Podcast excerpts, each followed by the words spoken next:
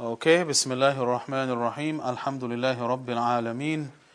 والصلاة والسلام على خاتم الأنبياء والمرسلين وعلى آله وأصحابه والتابعين ومن تبعهم بإحسان إلى يوم الدين أما بعد Certainly all praises belong to Allah subhanahu wa ta'ala, the creator, the sustainer, and the controller of all that, uh, uh, that happens within the universe. And we invoke His peace and blessings upon His noble messenger, His family, His companions, and all those who follow them in righteousness until the end of time. And may Allah the Exalted cause us to be uh, with them. So you know what, that's going to pose a problem. If new people come, we need to create a space here for them to pass. So can we maybe just move this, yeah, these two desks over a little bit? Yeah. Thank you. So this way they have some space to go around there. Thank you.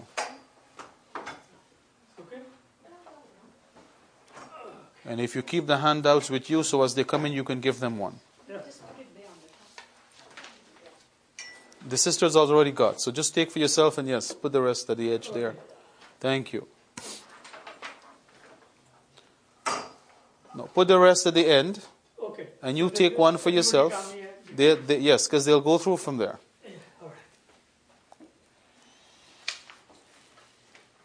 One, two, three, three people are less sitting in behind. No, these three people, mashallah, they're in a meeting, so they won't be coming because of the volunteer meeting. Oh, okay. That's Alhamdulillah, uh, you know, the weather is getting really nice. Days are getting longer, mashallah. Um, and I know people would like to spend time outside, so thank you for coming out to the class. Today, inshallah, we start with a new word, and that is akala. And uh, of course, we also eat every day, so it's also a very relevant word to us. And yes, this word akala, to eat or he ate, was used in the Quran, and we will take a look at the different uh, derivatives of this word used in the Quran. So the verb akala, he ate, as it is, was used only one place in the Quran. And this is a verse from Surah Al-Ma'idah in which Allah subhanahu wa ta'ala mentions the various categories of foods that are prohibited as food sources. So Allah says, حُرِّمَتْ عَلَيْكُمُ الْمَيْتَةُ وَالدَّمُ وَلَحْمُ الْخِنْزِيرِ وَمَا أُهِلَّ لِغَيْرِ اللَّهِ بِهِ وَالْمُنْخَنِقَةُ والموقوذة والمتردية والنطيحة وما أكل السبع وما أكل السبع إلا ما ذكيتم. Allah says prohibited to you for food that is are dead animals. And dead animals refer to um, Anyways, before we do, you know, go into an explanation of the ayah, let's just look at the Arabic word akal and how it was used. Are dead animals, blood, the flesh of swine, that which was, that which has been dedicated to other than Allah, and those killed by strangling or by a violent blow or by a headlong fall or by the gorging of horns, and those from which a wild animal has eaten. So sab'u, sab'u, that words mean wild animals Wild animals have akala minhu, eaten from it. Except what you are able to slaughter before its death, in terms of uh, like game animals. So that is akala, used in the past tense, uh, meaning uh, he ate, or in this case, wild animals ate from it. But if we go back, uh, of course, it's an important verse for us as Muslims. Allah subhanahu wa ta'ala says, prohibited to you, that is for food or for eating, are dead animals. And dead animals refer to animals you find just dead. You don't know who slaughtered it, how it was slaughtered, or anything like that. You just find it dead. Even if it's still warm, like it has just been killed, then that's called dead animals. Or uh, some translations say carrion. And blood, waddam, waddamu, al-maytatu waddamu, blood. Now this blood, it is actually explained in another verse in the Quran, in which Allah subhanahu wa ta'ala talks about Adam al masfuh, the blood that flows out of the animal. Because inevitably, within the meat of the animal, there is still some blood that remains. You cannot get rid of all of it. But that is excused because that's beyond our control or our ability. But when you cut the throat of the animal, you note you you note you notice that the gut gushes out. That blood that flows, right? You cannot catch it in a container and then eat it. That is the blood that's haram whatever blood happens to remain within the meat that it's impossible to get rid of, then khalas, that is forgiven for us. So when Allah says blood, that's the blood He talks about. And I know uh, some people, what they do is when the animal um, uh, in Guyana, there is a, a treat that is made that is called black pudding. It's actually made from rice. Uh, but what the people do is they, they take the blood of the animal and they mix it with the rice and then they cook it. And then they take the intestines of the animal and they stuff it. Almost like a, you know, like a, a bologna or, or, you know, hot dog. That's what it looks like. And then you can cut that into slices now when you put a little bit of pepper sauce and it's, uh, well, supposedly tasty. I mean, we have never, never eaten that. I know, um, in my own family, uh, you know, like my mom or my sisters, they, they would, they, instead of using blood, they would use spleen to get the same effect as the blood, right? Because spleen is halal, but that blood that you catch that flows from the animal, that is haram. So, uh, but yes, this is what people do. So, uh, I, I also understand that there are people who, um, who collect the blood and they let it coagulate and then they actually slice it like liver and they fry it, right? They eat it. Yes, so that is haram. And then Allah says, وَلَحْمُ الْخِنْزِيرِ And the flesh of the swine. Alright, basically when it comes to the pig, the scholars say that benefiting from the pig in any way is haram. Not just the literal eating. So you cannot rear pigs and say, well, I don't eat them, I just, you know, sell them. That is also haram. Alright, you cannot. Even the skin, there, there is some difference of opinion regarding the skin where uh, some scholars go with the origin and say, look, benefiting eh, from anything of the pig is haram. While others say, based on a hadith, the Prophet ﷺ says, any skin that is tanned properly becomes pure. It's no longer uh, impure. Okay? Um, so these scholars say, look, the hadith says if the skin uh, is tanned properly and it doesn't differentiate between the skin of the pig and the other animals. So they say, well, you know, even pig skin, if you if you if you if it's cured properly, then it becomes clean. But the other scholars say, look, yes, the thing is, the pig though is an exception from this hadith, right? Benefiting from it. Okay, so uh, whether it's the actual flesh or you know um, other you know products from the pig, uh, lard, whatever, this would be haram. وَمَا أُهِلَّ لِغَيْرِ اللَّهِ بِهِ And that which has been dedicated to other than Allah. So people make sacrifices in the, in the name of, you know, saints and, and, and whatever else. Those kinds of sacrifices that were dedicated to, to someone other than Allah subhanahu wa ta'ala. Because as Muslims, when we slaughter, we say Allah's name. So if any other name is mentioned, it means that meat or that, that animal was, was, was offered as a sacrifice to whatever name was mentioned, then that is also prohibited. That's haram. وَالْمُنْخَنِقَ And those animals killed by strangling. Munkhaniqa is to strangle something, right? You choke it to death. That's not allowed. Uh, that animal that was strangled, it's not halal. وَالْمَوْقُوذَ Mawqudha is the animal that um, that died from a violent blow. You know, you take a two by four, for example, and you whack it in the head, and it, it falls dead. That is haram. Uh, wal mutaraddiya, mutaraddiya is the one that falls over like a cliff, you know, breaks its neck or something like that and it dies. Wal mutaraddiyatu, um, right, or by a headlong fall, right? That's what it refers to, like running over, chasing the animal over a cliff. It falls and then uh, at the bottom of the of the cliff, it uh, you know breaks its neck or something like that. One natiha, natiha is the animal that is gorged by the horns of another animal, and as a result, it bleeds to death. Let's say. Okay, sometimes you know uh, animals they, uh, you know gazelles and whatever else, elk, you know, the the the male, the bucks, they they they they engage and they, they fight to defend their territory, whatever. and they end up gorging each other sometimes, right? That can lead to death. So, um, if the animal is gorged by another animal and it bleeds to death, you cannot eat it. And those from which a wild animal has eaten. So you pass by and you notice, uh, I don't know, a gazelle that a, that a cheetah has eaten from or a lion. You cannot eat from that. Except Allah says what you are able to slaughter before its death. So any of these wild animals, or any of these animals that, let's say, was gorged by another animal, or it, it ran off a cliff and it, it, it hurt itself but it's not dead yet, or, you know, you hit the animal but it's not dead yet, it's still alive, okay? Um, or even if the animal is strangled but it's not dead, right? It, it's, it's not strangulation till death. Allah says, except if you're able to now slaughter these animals yourself, then uh, if you're able to slaughter them, then they're halal. If not, it's haram. So what is the scientific reason behind all these things? So Behind what? behind strangling, let's say strangling, I understand that. Uh, I can give you a, an example that. So uh, let's say a cow or um, somewhere um, died with a tree, and sometimes, some point of time, this cow itself strangled and dead.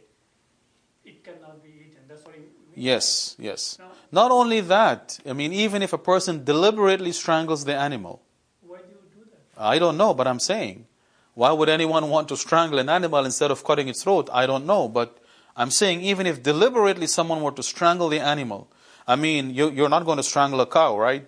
Um, but maybe a chicken, right? If someone decides I'll just hold the neck like this and squeeze, you know, and cut off the air supply, then that would be haram. Um, because, because you see, what happens is that that does not allow the majority of the blood to flow out of the animal. That's what it is. That's the scientific reason. All right. This is why. This is why you know. Although although uh, goat a goat is a halal meat source for food source for us, Yes. if it's not slaughtered properly, it's haram. Right. And and and, and in terms of the slaughter process, there are two things that are that or three things that are key. Number one, you have to say Allah's name, Right. and number two, you have to cut the throat. And number three, it ha- well, when I say cut the throat, there are certain things that have to be cut as well. The scholars say it's the it's the um, the two arteries, right? The jugular veins, as well as the the the windpipe and the the esophagus, right? Yeah.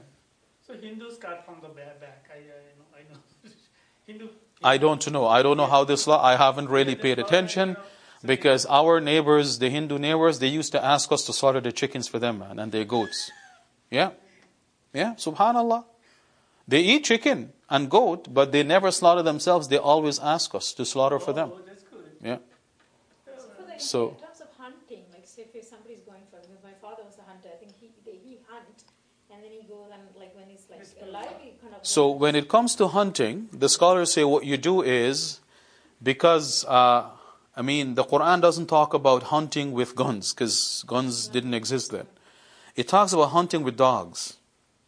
You can you can send a trained dog to go out and catch an animal, and um, the Prophet ﷺ made it clear that if you say Bismillah before you send out the dog, khalas, then whatever the dog catches for you, that's halal. Uh, applying the same principle to arrows or spears or even guns these days, the scholars say, well, before you shoot, you say Bismillah. You know, you mentioned Allah's name. But you still have to. No, here's the thing. If you, if you, because when you shoot, the animal may, you may be at a distance to begin with. So by the time you get to the animal, it may die or it may still be alive. Or sometimes you shoot, but the animal may run a little bit as well before it actually falls down. All right. So by the time you get to the animal, it still it may still be some minutes later. So if you come up to the animal now and it's still alive, then it's compulsory to cut the throat to slaughter it. But if you come up to it and it has already died, then khalas, there is no cutting of the throat. Okay? Because you see, once you, if you injure the animal and it cannot run away anymore, but it's there still alive, now you have the ability to slaughter. You see, the permissibility of not having to slaughter is because the animal is wild and you will never get close to it to grab it to slaughter it, to tie it up and slaughter it. So Allah subhanahu wa ta'ala allowed the shooting with arrows, right, at a distance, or sending your dog after the animal.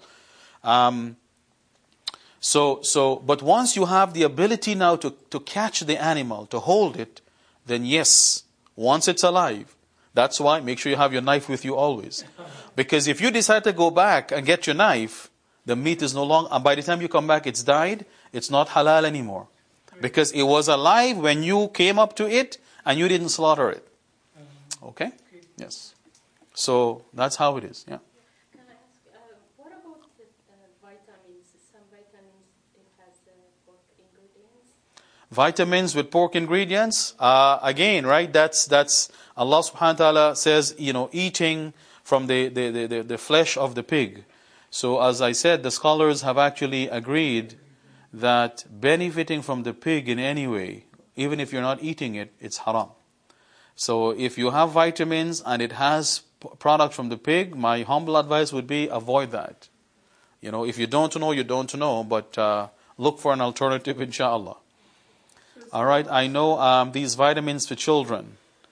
Um, when my kids were growing up, that was a bit of an issue. There were certain brands that we did not buy because they had uh, products that were like that. And, you know, alhamdulillah, there were other uh, brands, though, that, that had good ones. Okay?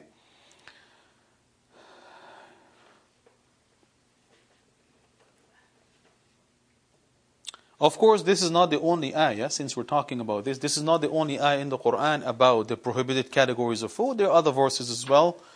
Um, actually, there are four verses in the Quran, and if you were to put all together, then mashallah, you get a much clearer uh, picture of, uh, of this issue as well, right? Because the other verses would add more information to this one. But remember, our, our main objective is not, is not to do the tafsir of the ayah per se, but to look at that word, that Arabic word from the verb akala that was used. Um, so that's why I didn't really, I don't want to get into too much into the other verses. So that's akala, used one place in the Quran. And then we have akala with an alif. Now, who can tell me what this means?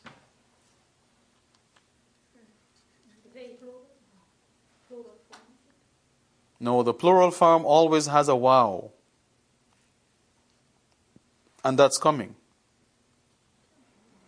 When it has an alif, it actually shows the dual, the two of you.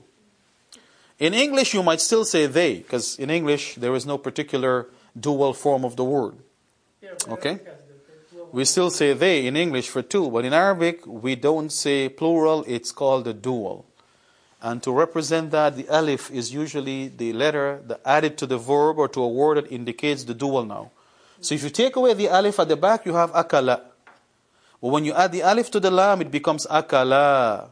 With that, that stretch now. That becomes two of them. So akala would mean the two of them ate. Not just they ate. Do you know precisely how many? Okay, you know precisely how many. And this verb was also, excuse me, used one place in the Quran in Surah Taha. And this here is the story of Adam and Eve alayhim as-salam.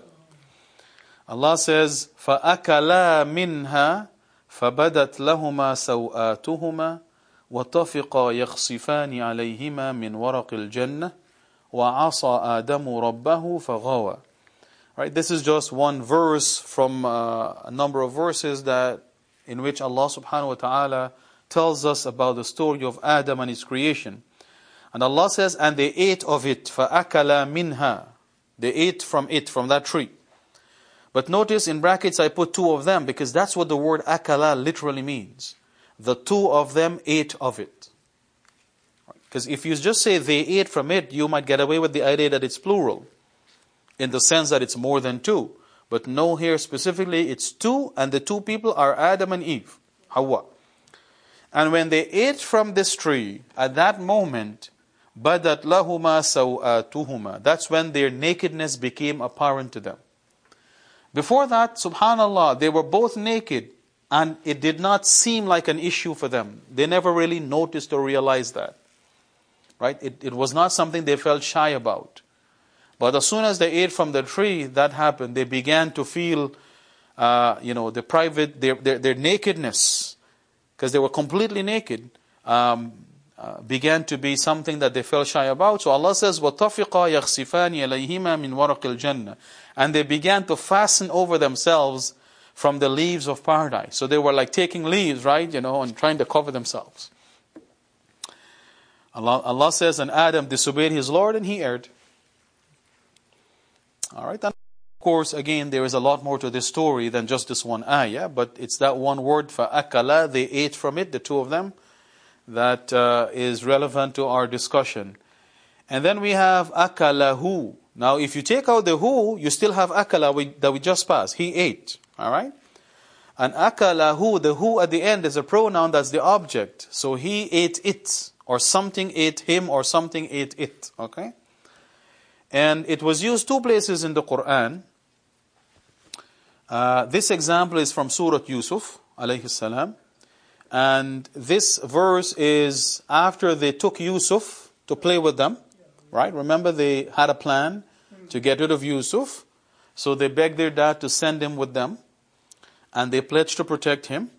And they, of course, didn't do that because they had their plan. So they came back to their father and they said, قالوا يا أبانا إنا ذهبنا نستبق وتركنا يوسف عند متاعنا فأكله الذئب. Dhi'b means a wolf. A wolf ate him. They said, Our father, indeed we went racing. Nastabiqu means to race with each other.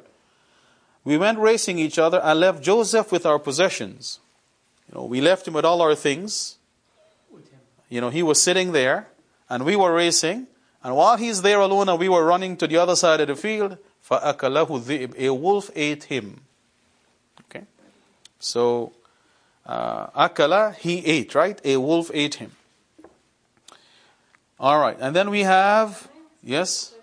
I uh, just want to know, he didn't eaten by wolf yet. Why No. did they lie? Why did they Yeah. lie? for- They put him on the hill or something. Well, what they did, as Allah mentions in Surah Yusuf, they found a, a well and they dropped him in the well. Because they were jealous of You see, they were jealous. They felt that their father loved him more than he loved them. And they took that to heart. And their plan was look, if we get rid of Yusuf, then our father's attention will be focused on us. But they couldn't, uh, you know, uh, get to the point where they didn't have the bravery and the courage to actually kill him. So they decided to just drop him in a well. All right? At least they didn't have to actually kill him, but their expectation is he would have died from being in there. As it turned out, he didn't die. All right? He was, you know, uh, taken out of the well and taken to a far land away, and they never heard from it, so they just assumed that was the end of him. All right? The main thing is they wanted to get him out of the picture. Um, but so so the wolf did never eat him. Okay? But remember, they they they promised their father they would take care of Yusuf. And he that's why that's why he sent Yusuf with them. Now they're coming back without Yusuf. What are they going to tell their dad? So they made up the story, a lie. And that's not all. You know what the Quran says in the ayah before this? وَجَاءُوا أَبَاهُمْ عِشَاءً يَبْكُونَ وَجَاءُوا عَلَى قَمِيسِهِ بِدَمٍ كَذِبٍ Alright, Allah says, they came with his shirt that was bloodied, but with false blood, not his blood. Alright, now I know some, some, you know, some people say, well, you know, they caught a chicken or a rabbit and they killed it. No. The Quran doesn't say what animal uh, they caught or whatever, but they, they, the Quran says that he came with a bloodied shirt of his to their father, and that's when they say, "Oh father, we went racing with each other. We left Yusuf by our next to our our possessions, and you know what? A wolf ate him. And here is his shirt, you know, as proof, right? You know, they must have ripped it up a little bit and so on. Um, but Allah Subhanahu wa Taala in the Quran He says, "Waja'u uh, biqamisihi." وَجَاءُوا عَلَى قَمِيسِهِ بِدَمٍ كَذِبٍ He referred to this blood as false. It wasn't, it wasn't his blood. So, they lied. Yes, the bottom line is they lied. Um, and that was the first of their major mistakes because they wanted to get rid of him, but they couldn't bring themselves, you know, they can't tell the dad, well, we dropped him in a well, man, right? Or, you know, subhanAllah. So that's why they did that. But they wanted to get rid of him. Their primary purpose was that they hoped after this, with Yusuf not being around, the attention of their father would have been focused on them.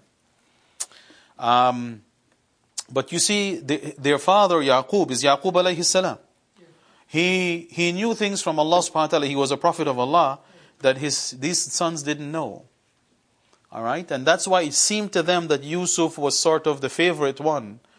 But I mean, all fathers are obligated to treat their children equally. Yes, naturally, there is one or two or whatever that you might have this sort of special uh, bond with in, in, a, in a special way, but that still should not uh, be a reason why the parent, uh, you know, treats that one with, uh, with more favoritism. Okay, so that's akalahu. And then we have akalu. Now, what is the meaning of akalu? This is the plural one. They, plural. Right? With the waw, it's always the plural. So they ate. This is used one place in the Quran, in Surah, again, uh, Al-Ma'idah. Allah says, وَلَوْ أَنَّهُمْ أَقَامُوا التَّوْرَاةَ and, and here he talks about Bani Israel. وَلَوْ أَنَّهُمْ أَقَامُوا التَّوْرَاةَ وَالْإِنْجِيلَ وَمَا أُنزِلَ إِلَيْهِمْ مِنْ رَبِّهِمْ لَأَكَلُوا مِنْ فَوْقِهِمْ وَمِنْ تَحْتِ أَرْجُلِهِمْ Allah says, and if only they had upheld the law of the Torah and the Gospel, right, the Injil, and what has been revealed to them from their Lord, if they had upheld the teachings of their revelation that was sent to them from their Lord, Allah says, here is the result. The result would have been, they would have consumed, they would have eaten, right? Akalu, they would have eaten provision that is from above them and from beneath their feet. Now, in Arabic language, this expression from above you and from below you, and sometimes you have from the right and from the left. Okay? Sometimes you have from in front and behind. And sometimes you have a combination of some of these. Okay? This, these expressions in Arabic basically mean from all around. Right? It's an expression to show that from anywhere, this is what would have happened. In other words, with, with, with, with, with the utmost ease, they would have been able, Allah would have blessed them, right? This is the point of the verse. La akalu, They would have been blessed with sustenance from every which way, subhanAllah. Right? As Allah says, from above them, from below them, right? And this, you know, these are, this expression is not to be taken literally per se. It, it just shows from all different means possible. Uh, they would have eaten, that is, they would have, they, they would have received provision from Allah, sustenance from Allah. In other words, Allah would have opened up the doors of His blessings for them. If they had only upheld the teachings of the Torah and the Injil and whatever other injunctions were revealed to them from their Lord, as Allah says. Among them are minhum ummatun muqtasida. Among them are a moderate community. وَكَثِيرٌ مِّنْهُمْ سَاءَ مَا يَعْمَلُونَ But many of them, evil is that which they do. And this is also another amazing thing about the verse. It does not paint all of them with one brush. Allah says, uh, from them, there are a community, a moderate community. And, and that's an important lesson for us as well, not to generalize uh, and paint everybody with the same brush. So that is akalu. And then we have ta'kulu, right? So those are the only forms of the past tense verbs that were used in the Quran. Akala, akala, akalahu, which is akala, and akalu. Now, ta'kulu, we have the present tense. Alright? And this word ta'kulu can either mean you ate or she ate. And again, the context will make it easy to figure it out. Allah subhanahu wa ta'ala says, إن الله يدخل الذين آمنوا وعملوا الصالحات جنات تجري من تحتها الأنهار والذين كفروا يتمتعون ويأكلون كما تأكل الأنعام والنار مثوى لهم all right, so kama ta'kulu al-an'am.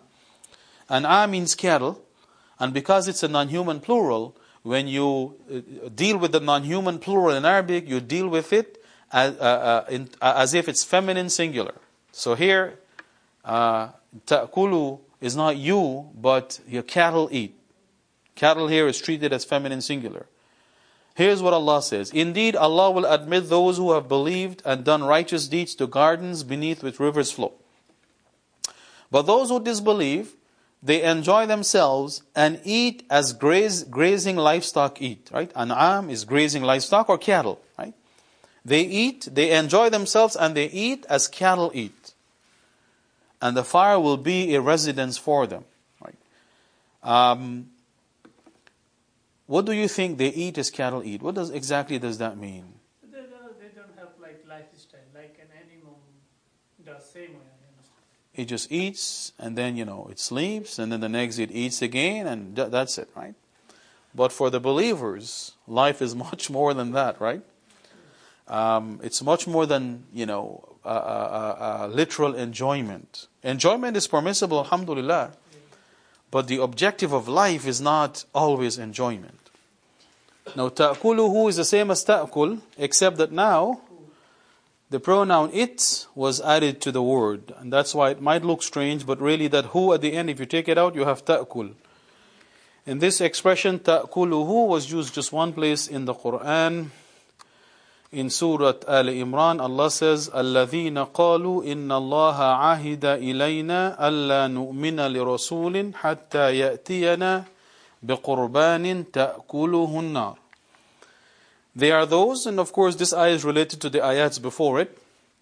And here Allah gives a quality of, uh, or characteristic of the people He's talking about. Allah says, they are those who said, Indeed, Allah has taken our promise, right? He has given us a pledge, a promise not to believe any messenger until he brings us an offering which the fire which a fire from heaven will consume, right? So the fire will consume. Ta'kuluhu annar. The fire will consume it.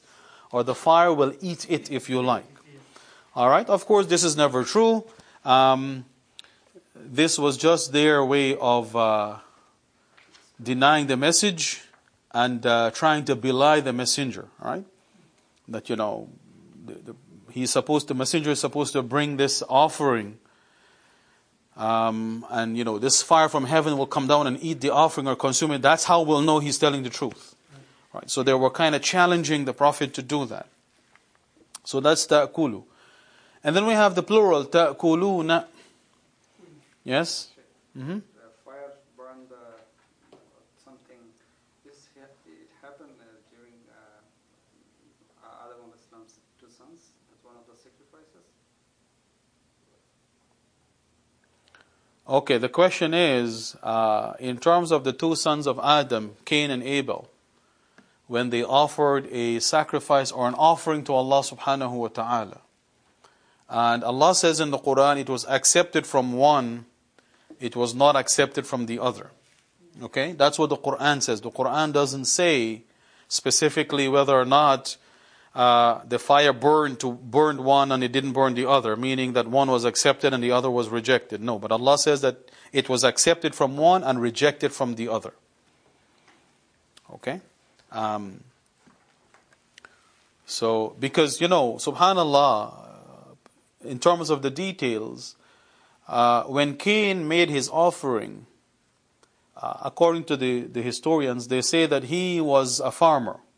So he had agricultural produce to, to offer as his offering. While Abel was a, he had sheep, he was the owner of sheep. So they say that Abel, the one from whom Allah accepted, when he made his offering, he sought the best sheep he had. Right? The best sheep, and he offered it because, you know, subhanAllah, this is how we relate with Allah subhanahu wa ta'ala. We give the best. While Cain, you know, he just grabbed a, a handful of whatever crops he had that weren't really the best quality. Right? He didn't have use for it, so he figured, okay, I can give this away as, you know, no big deal. I'm not going to lose anything.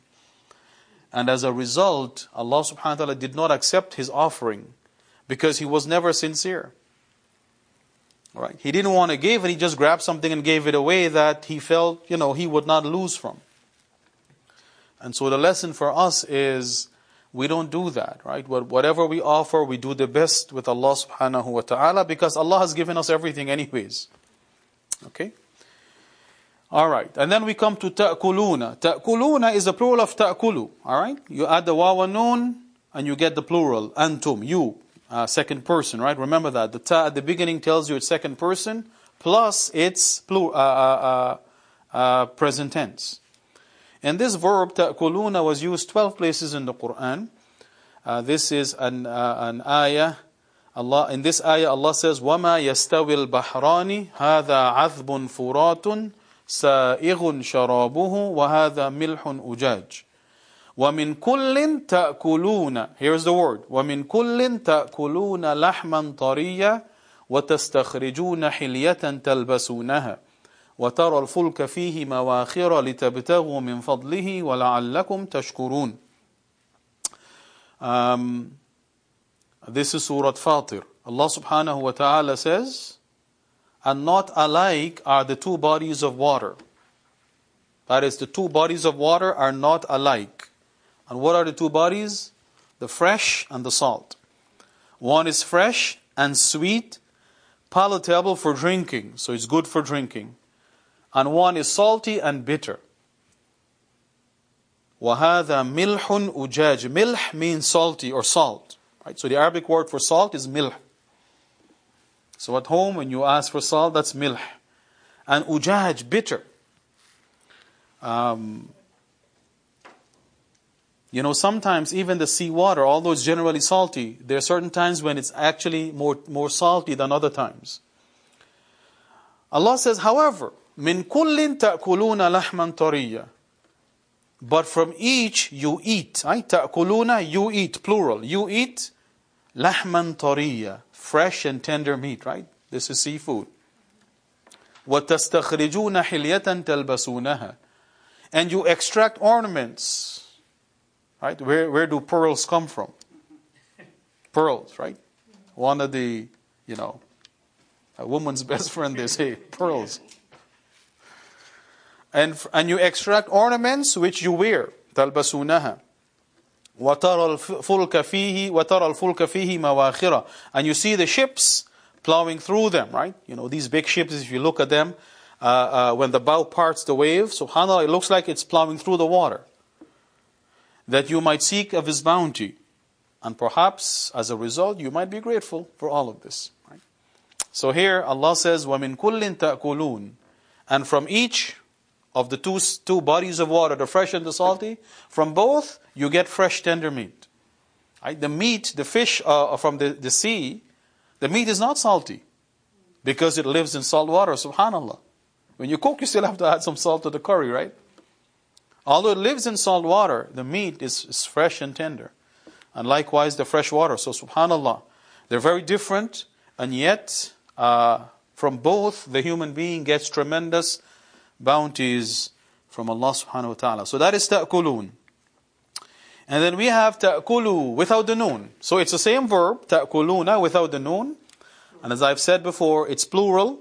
Um, so it still means you eat. Uh, the only difference here is that the noon was deleted due to a grammar reason, right? So that's purely grammatical purposes. The meaning of the word is not affected at all. And it was used without the noon ta'kulu like that, 10 places in the Quran. In our example from Surah Al-An'am, Allah says, وَلَا تَأْكُلُوا مِمَّا لَمْ يُذْكَرِ اسْمُ اللَّهِ عَلَيْهِ وَإِنَّهُ لَفِسْقٌ وَإِنَّ الشَّيَاطِينَ لَيُوحُونَ إِلَىٰ أَوْلِيَائِهِمْ لِيُجَادِلُوكُمْ وَإِنْ أَطَعْتُمُوهُمْ إِنَّكُمْ لَمُشْرِكُونَ Allah says, and do not eat, you, ta'kulu, you people, do not eat, meaning of the meat of that upon which Allah's, the name of Allah has not been mentioned. Do not eat of that upon which the name of Allah has not been mentioned. For indeed it is grave disobedience. And indeed the devils do inspire their allies to dispute with you. And if you were to obey them, Allah says, indeed you will also become mushrikun or mushrikeen. You will become associators of others or partners with Allah subhanahu wa ta'ala. So uh, don't obey, obey them and do what you are commanded by Allah. That's way. That's how you do the right thing. So here Allah says, "Wala ta'kulu." So that is ta'kulu without the noon, and the noon was only dropped because of the grammatical issue. So and you do not eat, right? The la is a negative, so that's why we say do not eat. So this is also an important ayah for us regarding our food, right? Yep. So uh, uh, what's interesting, if you look at the verse, Allah says, "Do not eat of the uh, uh of that which upon of that upon which the name of Allah has not been mentioned. it means you have to know his name has not been mentioned.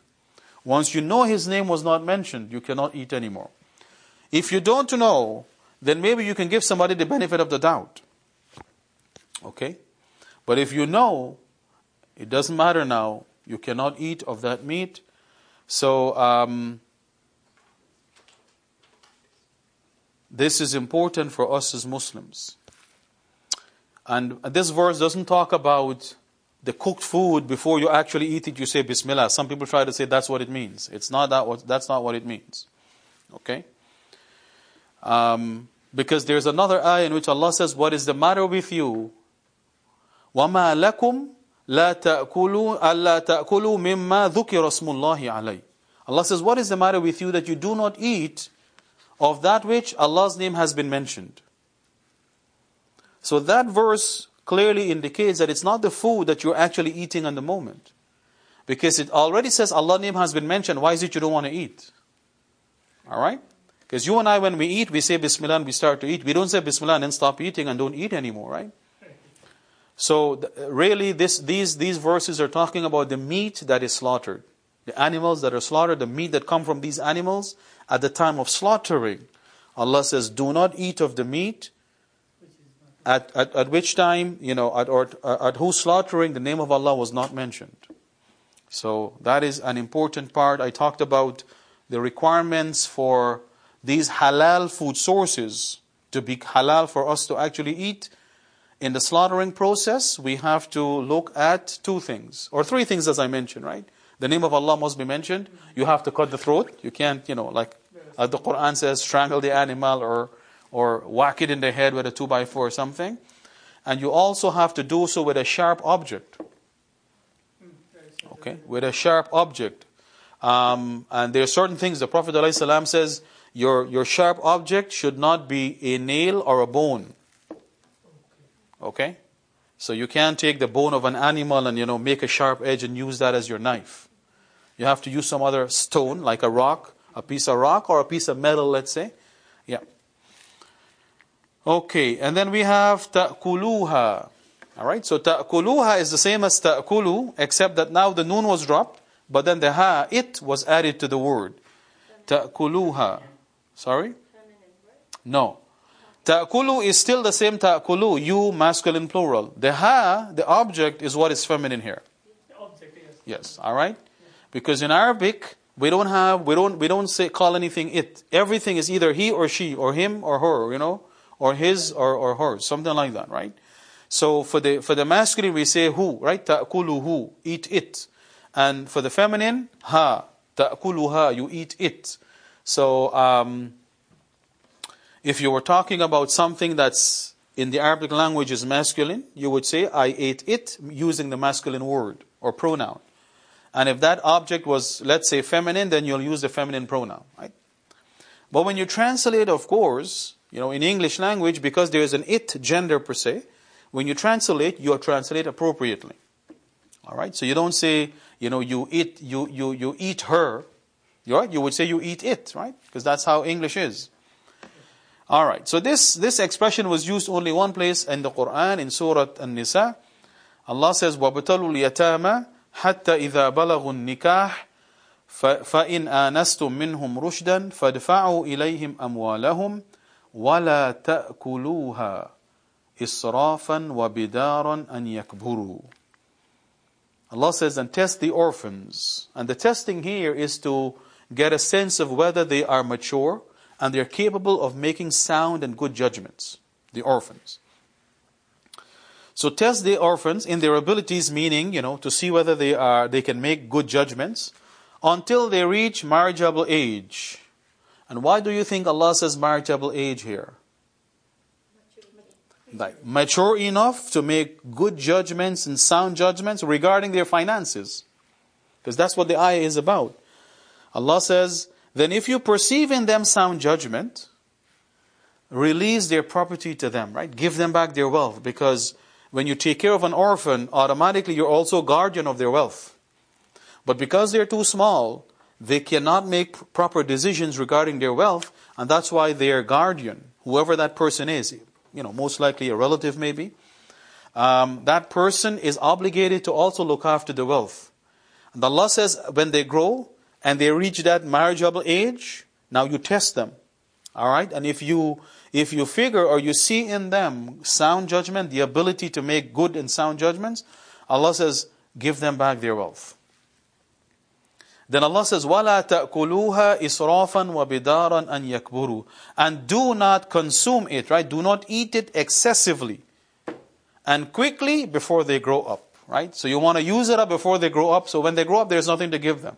Allah says, don't do that. وَلَا تَأْكُلُوهَا إِسْرَافًا Israf, you know, means wastefully, excessively.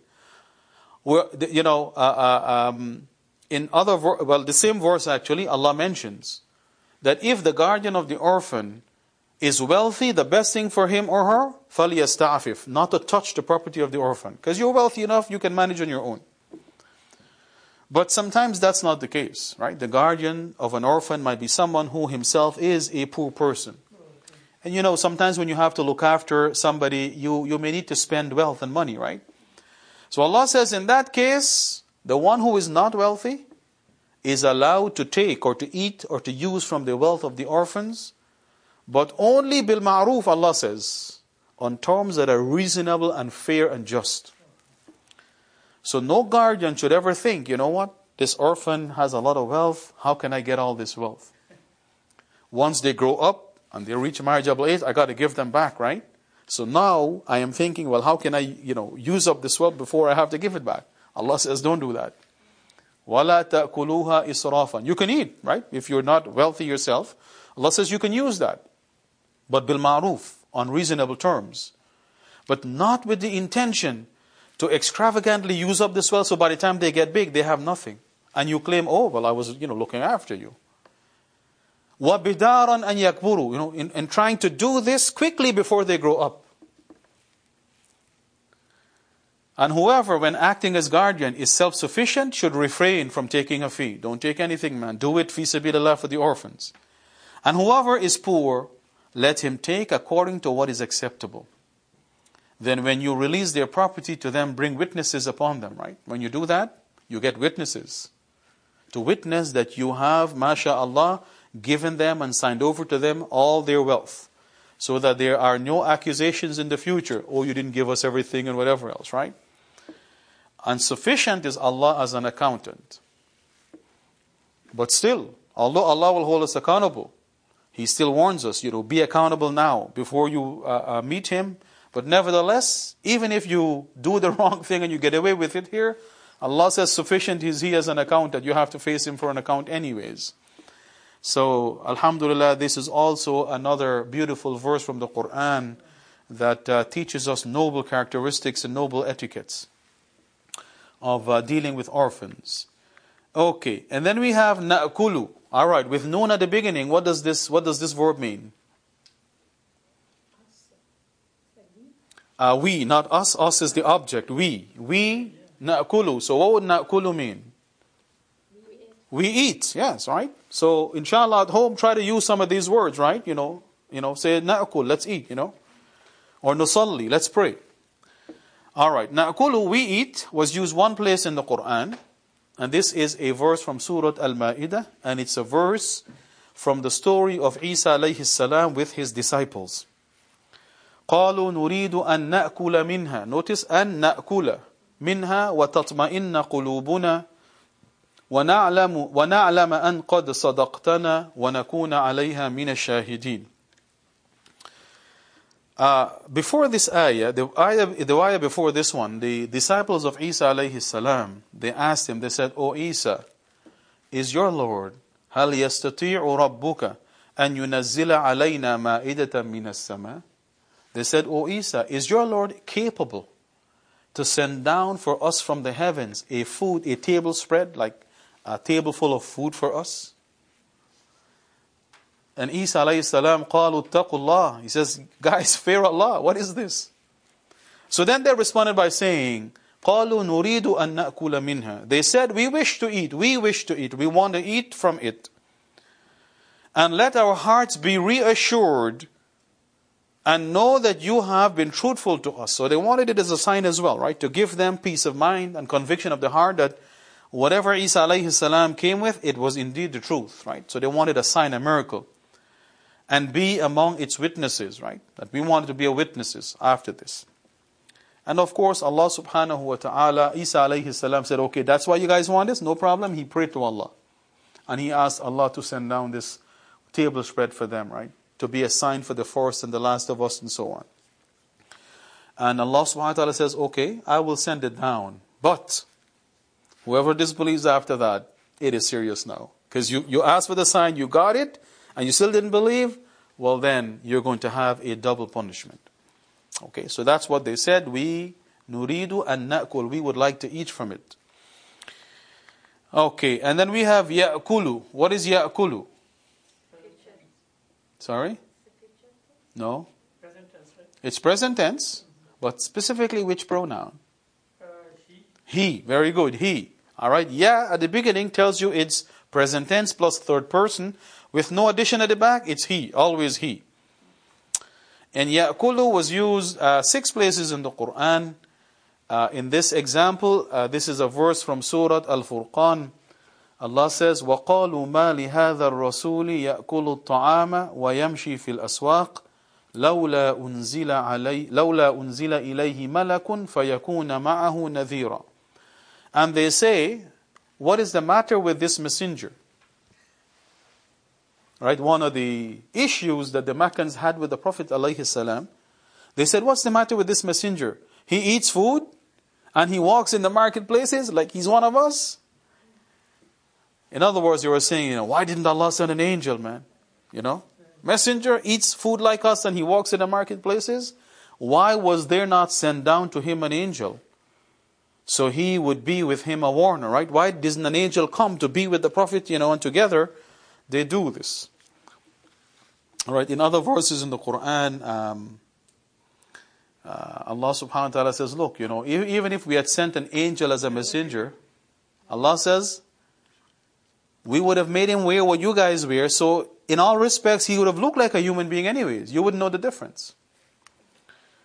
So, subhanAllah, right? Uh, they said, What is the matter with this messenger? Ya'kulu ta'am. He eats food and walks in the markets, like, you know, like a human being. You know, they, they, they, they're saying, you know, we wanted somebody else or some, some other creature, like an angel, to be a messenger. So that's Ya'kulu, used six places in the Quran. And then we have ya'kuluhu. He eats it. Alright, so it's the same ya'kul, but now we added the pronoun who. And this verb was used, or this expression was used twice in the Quran. This example is from Surah Yusuf. Remember the story we've covered, first of all, with Akala, the very first word? When they went back to their dad, and they said, Look, you know, oh father, we went racing, and then we left him with our possessions, and a wolf ate him. Well, this verse is before that. When they, when they uh, plotted they, they now had to get their father to send Yusuf with them. So they went to him and they said to him, "Oh father, why don't you, uh, why don't you send Yusuf with us, man? He's our brother. Let's, you know, take him out and play with him." And he said to them, قال إنن إني ليحزنني أن تذهبوا به وأخاف أن يأكله الذئب وأنتم عنه غافلون. He said, and this is their father, Yaqub alayhi salam, he says, Indeed, it saddens me when they ask him to send Yusuf with them. He says, You know, it, it saddens me, or it will make me sad, that you should take him, and I fear that a wolf would eat him. Ya'kulahu adhi'bu. Right? That the, the dhi'b, the wolf, will eat him, while you are of him unaware. Like what happened, right? They left him, supposedly, and when they ran to the other side, the wolf saw its chance, right? So he says, you know, in a moment of unawareness from you, you're not paying attention, I'm afraid the wolf may eat him. And maybe this, this is why they decided to come back and say, you know what, the wolf ate him, dad.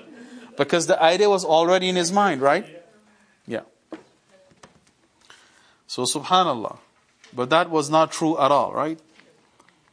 Okay, and we have ya'kulu hunna.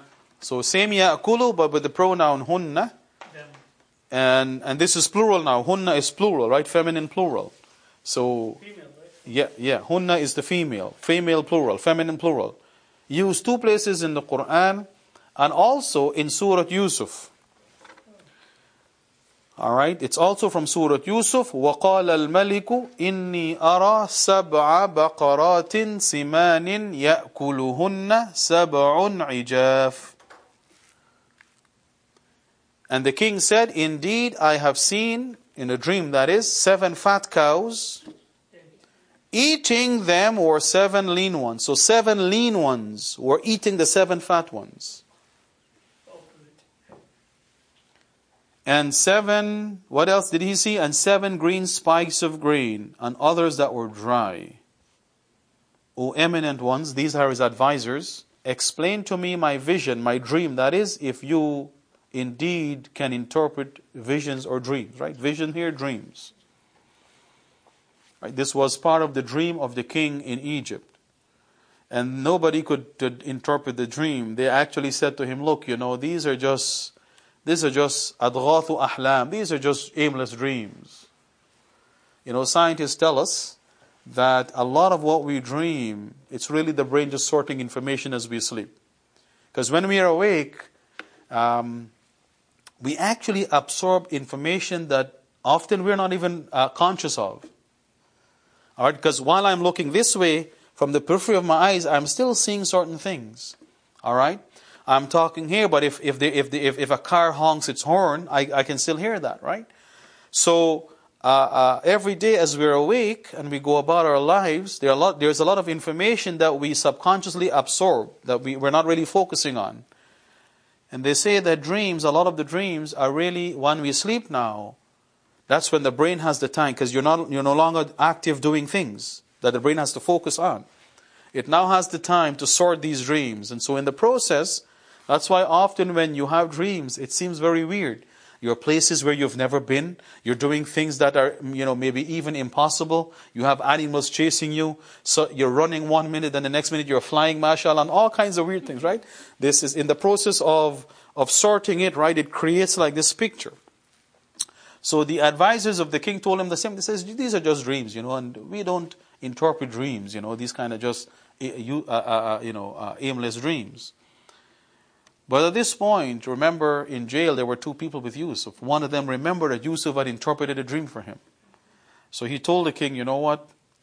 Send me. I will, I will, I will get the interpretation for you. And he went back to Yusuf, and Yusuf uh, would interpret the dreams, uh, the dream for him. And, and not only that, but he told him what steps to take because this dream, right?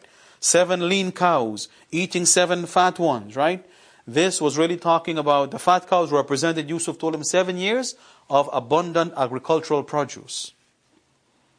And the seven lean cows that will eat up, the, that were eating up the seven fat ones, these are seven years of drought and famine that would end up eating up all the stores and stocks of food.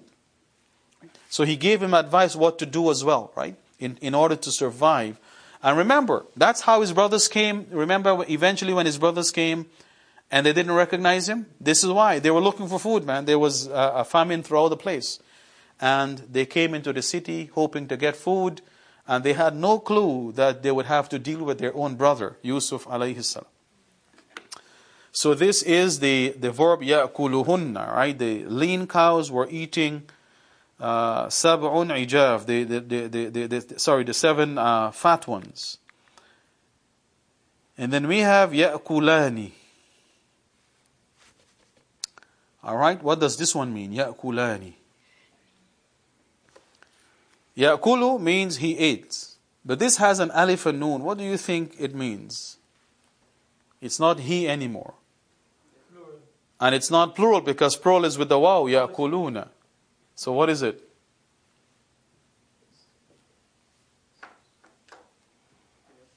You guys remember the second word we did today? What's the second word? Yes, go back. What is it? What did it mean? What does it mean? So dual form. The dual. So yakulani is the present tense of the dual form. Right? So akala is the past tense of the dual form, and yakulani is the pres- is the present tense form of that dual form. All right. You notice the alif after the lam yakula. That's the uh, that's the alif there that represents the dual. So ya'kulani, the two of them, eat, uh, present tense, um, is used only one place in the Quran. In this is a verse from Surah uh, Al-Ma'idah. Allah the Exalted says, "Mal Masihu ibn Maryam illa Rasul, qad khalat min qablihi ar-rusulu wa ummuhu siddiqa." Kana ya'kulani at-ta'am. The two of them, kana used to eat food. The Messiah, son of Mary, was not but a messenger. He was nothing more than a messenger. Not part God, not the Son of God, not God Himself, no divine attributes, right? He was nothing more than a messenger. Other messengers have passed on before him. Right? Messengers live and then they, you know, their time comes to an end and they, they passed on. And his mother was a supporter of truth. Right? His mother was a lady of truth. Allah says they both used to eat food. His mother and himself. So this is an indication that he, he did not have divine qualities. Alright? Because the divine does not need to eat. They both used to eat food. Look how we make clear to them the signs. Then look how they are deluded. Right? The signs are clear and yet people are deluded. Subhanallah. They still cannot see the truth. And this is why we thank Allah for, for, for guidance, for having guided us. So that is ya'kulani, used only one place in the Quran. And then we have ya'kulna. Alright, now this one is rarely used. What does it mean? What plural? It's the present tense and it's the feminine plural. So it's they but feminine plural. Hunna. Alright? Ya'kulna means they ate or they eat, but it's feminine. And it was used one place in the Quran, again in Surah Yusuf. And this verse is part of the explanation that Yusuf gave to the, to the man who came to him with the dream, narrating to him the dream of the king. Alright, he tells the man, ثُمَّ يَأْتِي مِن بَعْدِ ذَلِكَ سَبْعٌ شِدَادٌ يَأْكُلْنَ مَا قَدَّمْتُمْ لَهُنَّ إِلَّا قَلِيلًا مِمَّا تُحْصِنُونَ He said to them, he said to the man, that is, then will come after that, right? This is after the, the seven fat cows, those are the seven good years. He says, after that will come seven difficult years, those are the lean ones, the lean cows. Not only that, in the seven lean years, you will consume and eat up all the stores of food, right? Which will consume what you have saved for them, except a little from which you will store. So he told them to store a little bit, because you need seed to plant again. Alright, so make sure you store some, but all the other food that you, you have for eating, these seven years of, of, of famine, of hardship, the lean years, you will eat up all of that. Except this, what you have stored, like for seed for planting again. So he not only told them what the dream meant, that you know you would have seven good years, then seven bad years, and in the seven bad years you'll you'll just eat up and consume everything that you've you've uh, managed to, to to store. No, he says, look, except that little bit you set aside that you store there for seed, it will, you know just leave that aside, because once the drought is over, you need to replant. If you didn't keep seed, how are you going to replant? Right? So, Subhanallah, in his uh, interpretation of the dream, he just didn't interpret it. He actually told them what to do, what measures to take to come out ahead of the game, inshallah. So that is ya'kulna, alright? Um, so the seven shidad, right? The seven difficult years will consume. And you notice here, ya'kulna technically is the, is the, is the, is the um, uh, feminine plural. And year, seven years, that's not a human being. So why do we use the human expression, right? They to refer to uh, non-humans. Well, in, in the Arabic language, and this happens uh, uh, also in the Quran, in, a, in quite a few places, uh, you refer to the non-human things using the plural form of the word or the verb in order to highlight the importance of that thing. Yes. Okay. What did you say? Okay, so the غير aqil, when you use the plural form to refer to it, you're actually making it like it's intelligent now. In other words, you're elevating its status, bringing out the seriousness uh, of that situation. Now, and then we have يأكلون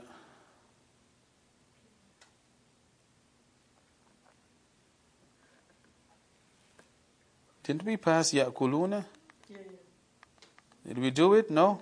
No, no, no. We didn't do ya'kuluna. Okay, we did ta'kuluna. Yes, yes.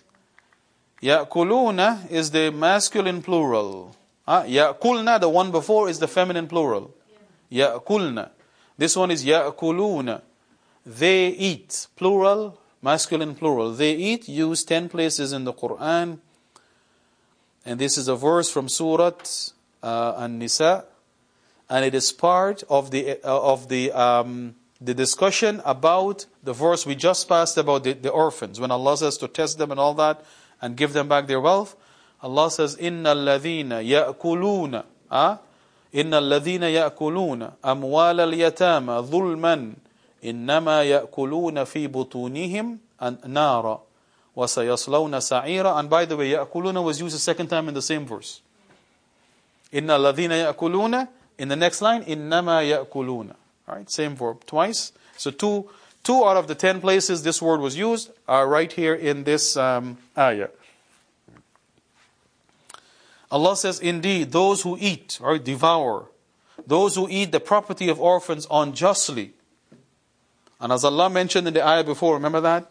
Don't do it extravagantly. You're trying to use it up before they, you know, they get they get bigger and you have to give it back and then you can't use anymore.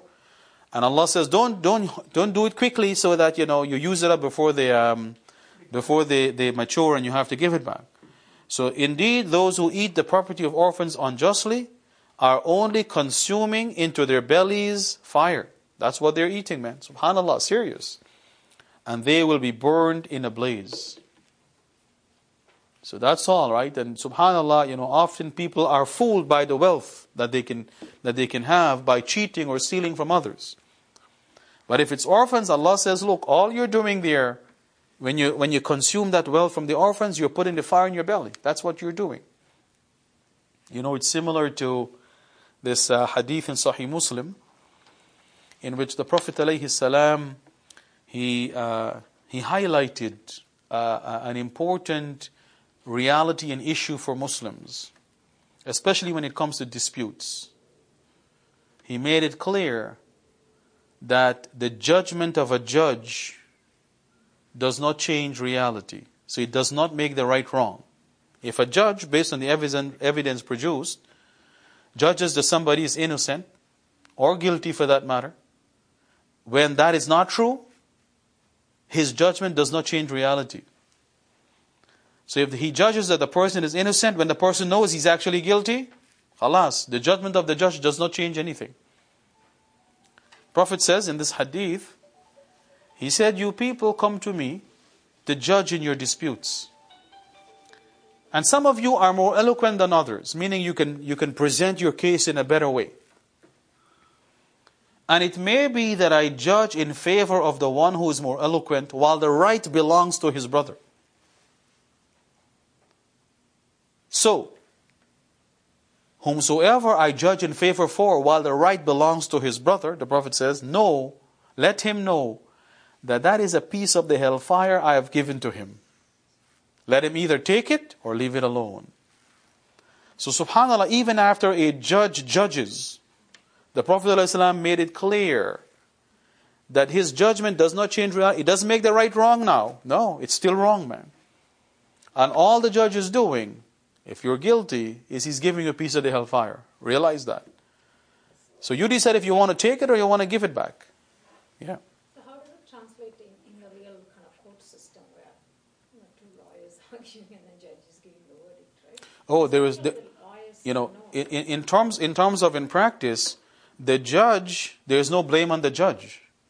Because the judge or jury for that matter, they can only judge or make up their decision based on the evidence evidences produced in the arguments.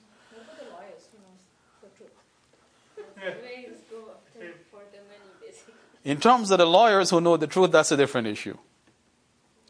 All right, that's a different issue, because at the end of the day, the um, the the objective of Islamic uh, the criminal system in Islam, you know, unlike the Western system where you know, in, in terms of the defense, the lawyer's job and priority is to protect his client and defend the client at all costs.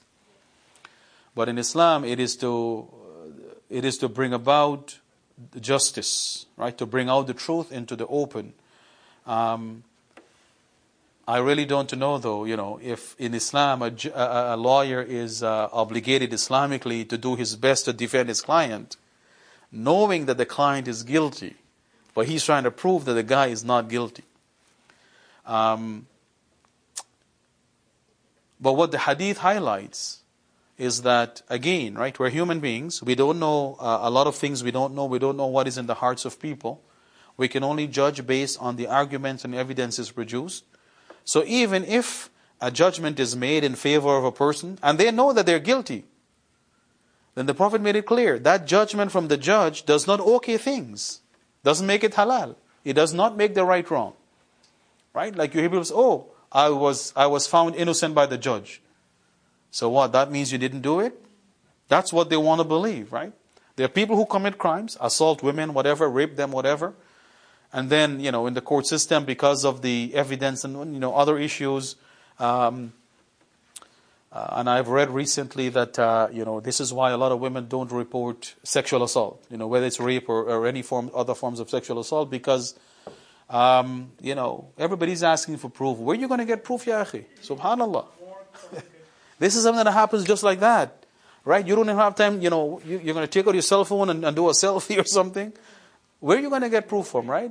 So what happens is, because of the system and the law, often uh, um, um, a lot of these perpetrators they actually they get off they they're set free and they claim oh look you know i'm innocent the judge didn't find me guilty at all they will prove that he, he was under Right. drug. He was But the hadith made it clear if you know you're guilty, that judgment of the judge does not change that reality. It still is the same. And now, actually, you have been given a piece of the hellfire. So you decide if you want to keep it or you just leave it alone, man.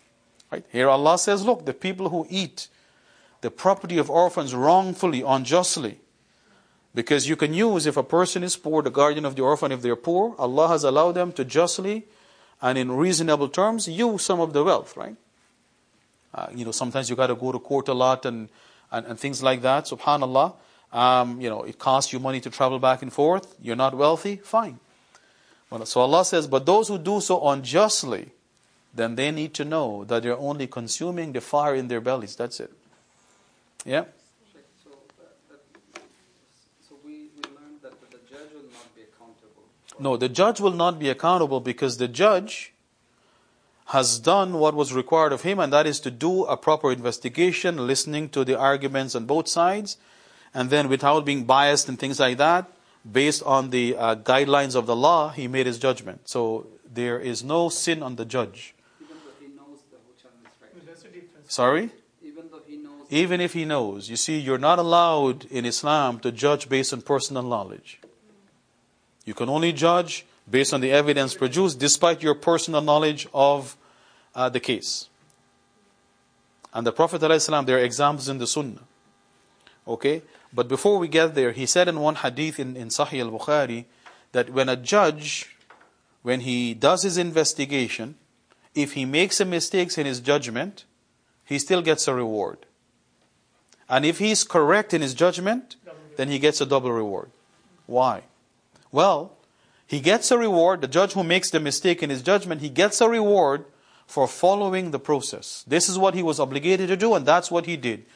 You did your duty, you're rewarded for that. The one who is right in his judgment, all right, he gets a reward for following the process, and he gets a reward for actually being right in reality. But the, the, the point is, even the one who makes the mistake, there is no sin on the person. The Prophet ﷺ says the person gets a reward. There is no sin on them because they have done their duty in doing a proper examination or investigation of the matter. Yep. So, because remember, Allah subhanahu wa ta'ala did not oblige us to always be correct in reality. Because to be correct in reality, we need knowledge of people's hearts, and only Allah knows that. We need knowledge of unseen situations that we were never present for. Only Allah knows that. Okay? So, uh, burdening with any, burdening anyone with, with, with being correct in reality is burdening them with something that is beyond their capacity. Because nobody knows reality all the time. Okay? So the best a judge can do is listen to the evidence is produced and then, based on the evidence, weigh them out, you know, and then decide, well, what he believes is, you know, the, the, the guilty or the, or, or the non-guilty person. Yeah?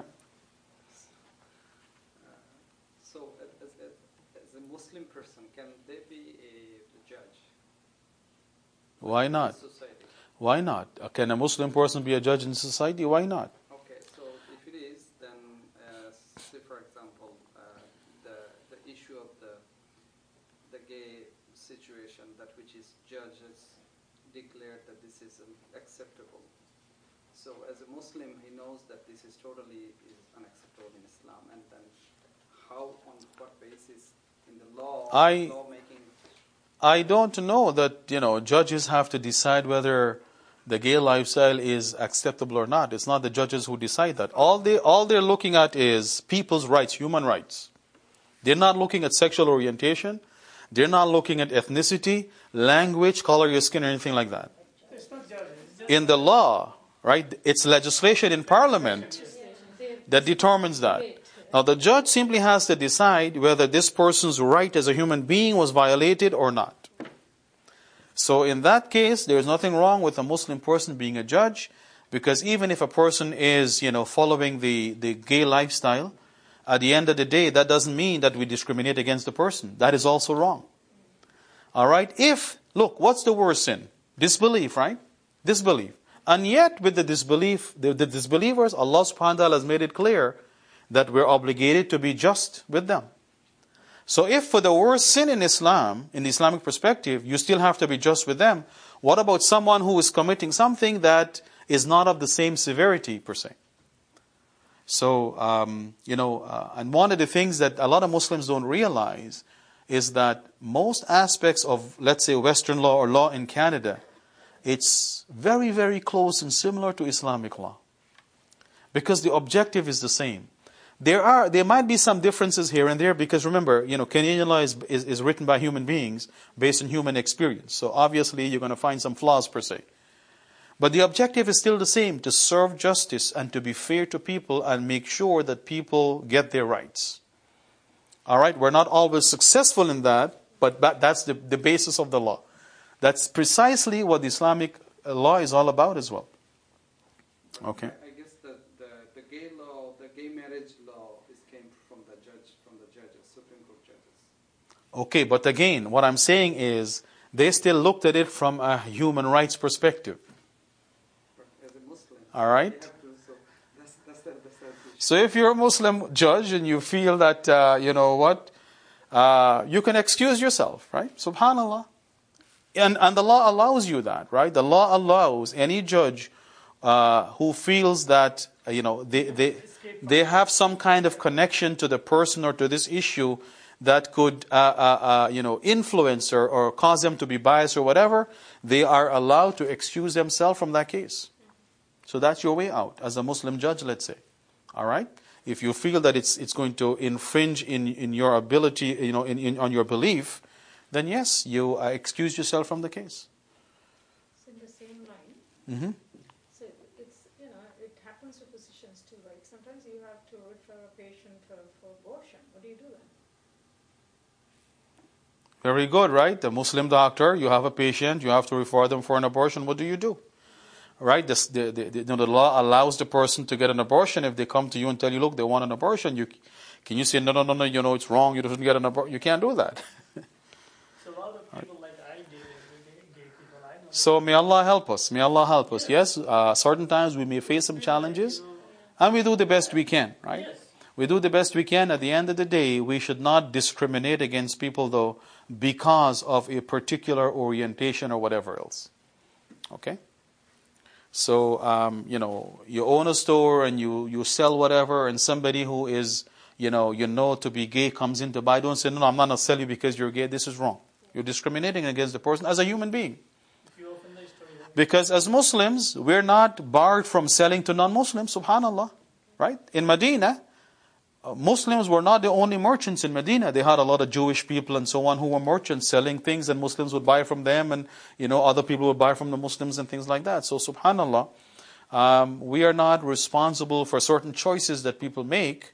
I mean, we may disagree with the choice, we may believe that it's sinful and all that, but we are not still allowed to discriminate against the person as a human being. And may Allah, so Allah, may Allah help us and make it easy for us. All right, you know what? It's a little after nine. Any questions? Any other questions? MashaAllah. It's not, it's not related to this. I have a question, and maybe everybody will be benefited. Okay.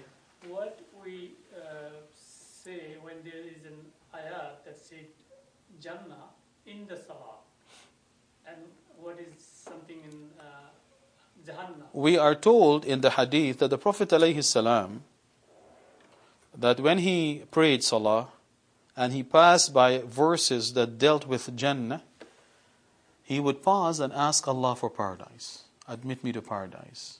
Allahumma adkhilni al-jannah or Allahumma inni as'aluka al-jannah. Quietly, right? He didn't say this loudly. And, then when he when he was praying and he passed, he read verses that dealt with the hellfire. He would pause and he would say, Allahumma ajirni minan nar. Oh Allah, save me from the fire. okay. So in this way, he used to interact with the Quran while he's praying salah. So knowing the meaning is very, very helpful in helping your concentration in salah. Um, but you know that doesn't mean that uh, people who don't speak Arabic are completely disadvantaged. It's helpful, but yes. Um, all right, so that, that's a good question. Does it have to be in Arabic or any other uh, language? Now, my, my, my humble view is when it comes to the Fard prayers, it has to be in Arabic. Um, why am I differentiating between the Fard and the Sunnah Nafil? Well, there's a reason, and that reason is we have evidence in the Sunnah that the conditions and the requirements of Salah are strictly enforced in the Fard prayers. But some of these requirements can be relaxed in the Nafil prayers. For example, if a person has no medical issues, they have to stand in salah for the fard. You cannot sit down and pray. The salah is not valid if in the fard. But then the same person with no medical issue in the nafil or the sunnah, they can sit down and pray. You get less reward because you're not doing the qiyam anymore, but it's, it's acceptable. How? Because the Prophet ﷺ, and this is again, as Ibn Hajar mentions, authentic from the Prophet ﷺ, he once prayed his witr sitting down. He stood up and prayed everything, and then witr he just sat down. And Ibn, and this was in the early part of the night, right after Isha. So Ibn Hajar, in commenting on this hadith, he said that the Prophet ﷺ did so. He did witr right after Isha, not, uh, not before, before tahajjud, and he did it sitting down. He's, Ibn Hajar says to show that it is permissible to do this. In the nafil prayers, you can sit down. Or, in the case of witr specifically, you can pray it early if you, if you want. Right? So, we have examples in the sunnah that the rules of salah are strictly enforced in the fard, but you can relax them in the sunnah. Now, when it comes to this dua in Arabic or English, what language, I'm saying in the fard it should be only Arabic because the, the scholars have agreed, unanimously agreed, that the fard prayer must be done in the Arabic language. Based on the hadith in Sahih al Bukhari, pray as you've seen me praying. Okay? So, my humble view is if, it's in the fard prayer, let it be in Arabic. So, any dua you want to make in the fard, you know, learn the Arabic of it. But in the sunnah and the nafil, khalas, you, you're not obliged to do the same thing. Because the Prophet ﷺ, in the case of dua, he said in the hadith in Sahih Muslim, the closest anyone ever is to his Lord is while he is in prostration. So make as much dua as possible, and he didn't say what language. So for the sunnah or the nafil prayer, I have no hang-ups, mashallah, in your sujood or, you know, whatever. Well, that's the best place actually in sujood because you're closest to Allah. Make dua in any language. But in the fard, because of this fatwa from the scholars, the unanimous agreement that it must be done in Arabic language only, I say, look, if you're going to do it in Arabic, let it be, uh, in the far, let it be in Arabic. And Allah knows best. So may Allah subhanahu wa ta'ala teach us what is beneficial to us. May He cause us the benefit from what we learn. And may He increase our knowledge so that we can better serve Him, inshallah. We'll see you again next week.